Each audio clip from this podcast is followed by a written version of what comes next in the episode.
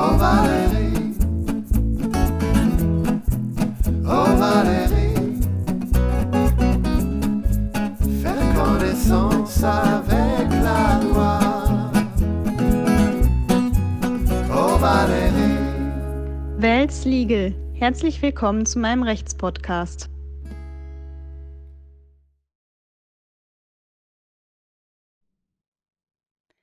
Dies ist ein Update zu meinem letztjährigen Podcast Corona und Betriebsschließungsversicherungen. Es hat nämlich in der Zwischenzeit einige Entscheidungen zu diesem Thema gegeben. Am 19.02.2021 hat das Landgericht Düsseldorf durch den Richter Rambo eine spektakuläre Entscheidung gefällt. Für 30 Tage 75 Prozent des Tagesumsatzes des Vorjahreszeitraums haben Sir Walter, Elephant Bar und Oh Baby Anna 764.000 Euro gewonnen, erstinstanzlich. Herzlichen Glückwunsch nochmal an dieser Stelle an die Kanzlei, die diesen tollen Sieg errungen hat.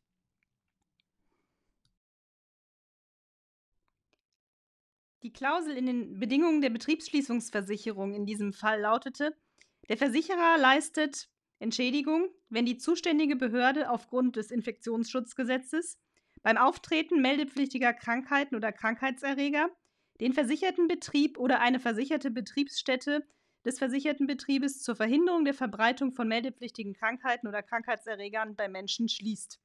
In Paragraph 2 ist definiert meldepflichtige Krankheiten und Krankheitserreger.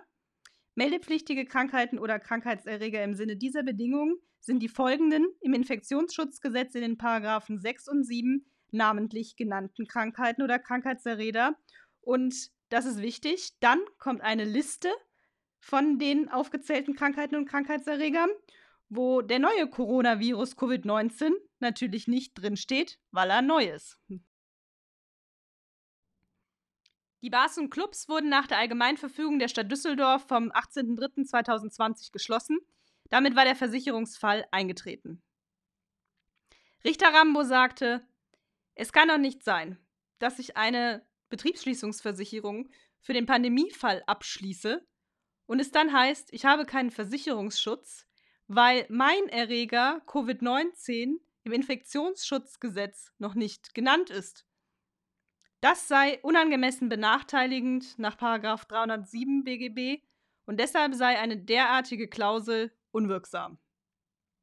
Auch ein Kaufmann kann nicht damit rechnen, dass neue Erreger nicht versichert sein sollen.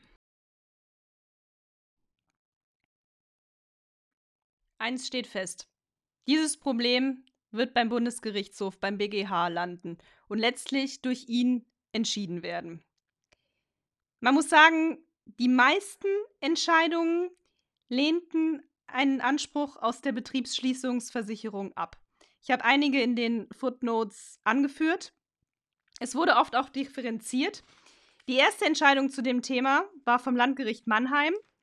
Da wurde auf Paragraph 6, 7 Infektionsschutzgesetz verwiesen, ohne dass eine Liste von den Krankheiten und Krankheitserregern aufgeführt wurde.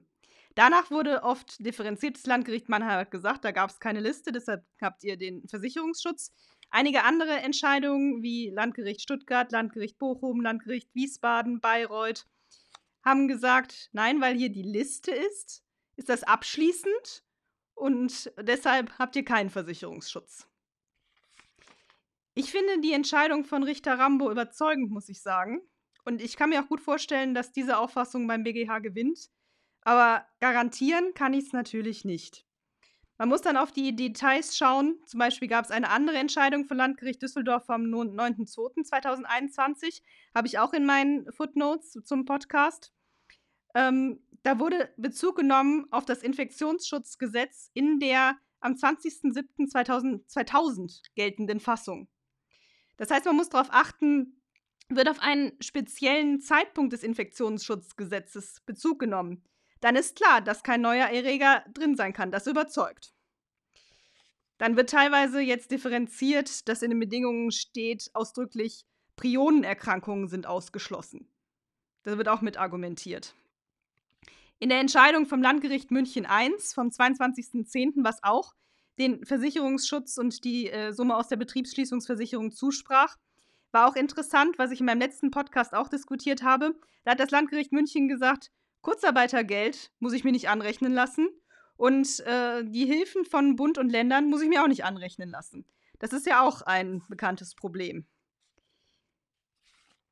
Was auch noch ein interessanter Faktor ist, wir befinden uns jetzt in der zweiten, teilweise schon in der dritten Welle.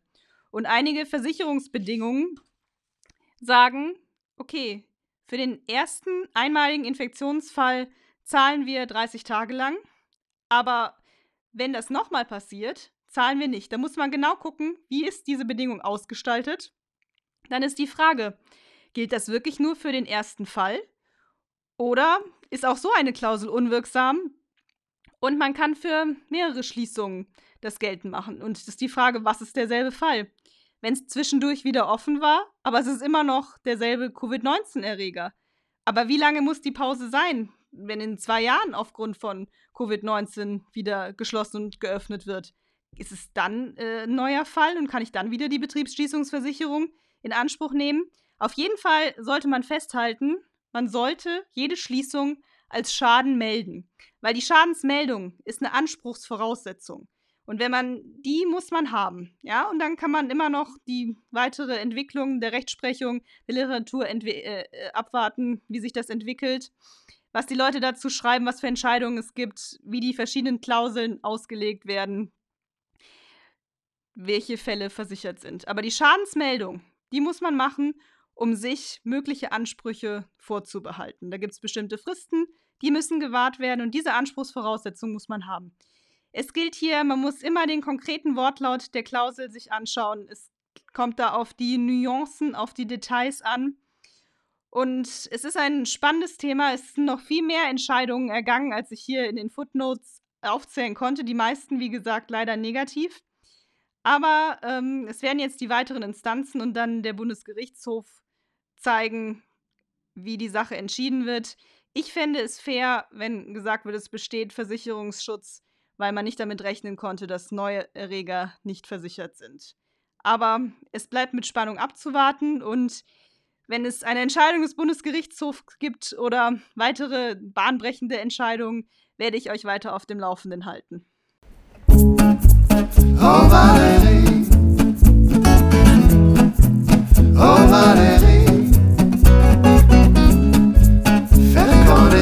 dançar.